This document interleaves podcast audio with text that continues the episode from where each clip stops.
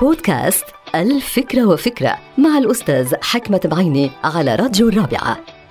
فكرة اليوم لها علاقة بإعجاب بعض الناس بالمواهب الطبيعية على حساب الجهد الشخصي. يعني بمعنى آخر الناس عادة تنحاز بإعجابها الكبير بنجاحات تستند إلى مواهب طبيعية مثلا كالأعمال بموهبة موسيقية أو موهبة رسام أو إنسان رياضي أو فنان. وللأسف ما في كتير من الناس معجبة بالأشخاص اللي بيشتغلوا بجهد لتحقيق النجاحات بالرغم عدم وجود مواهب طبيعية عندهم السؤال لماذا هذا الانحياز؟ الجواب طبعا باختصار اولا من الممكن إنه الموهوب هو عنده تأثير أكبر من ناحية الانبهار، الناس تنبهر بالموهبة الطبيعية. اثنين ممكن يكون لدى شخص مهارة بيعتبروها الناس نادرة، فهذا الشخص يحظى بتقدير أكبر بسبب ندرة وصعوبة امتلاك تلك الموهبة. ثالثا للأسف في كمان أحيانا يكون الجهد والمثابرة مثلا خلف الكواليس وغير مرئي وملموس للجميع.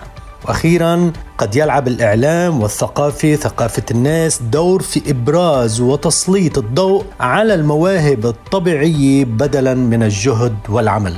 انتهت فكرة. هذه الحلقة مقتبسة من كتاب الفكرة وفكرة.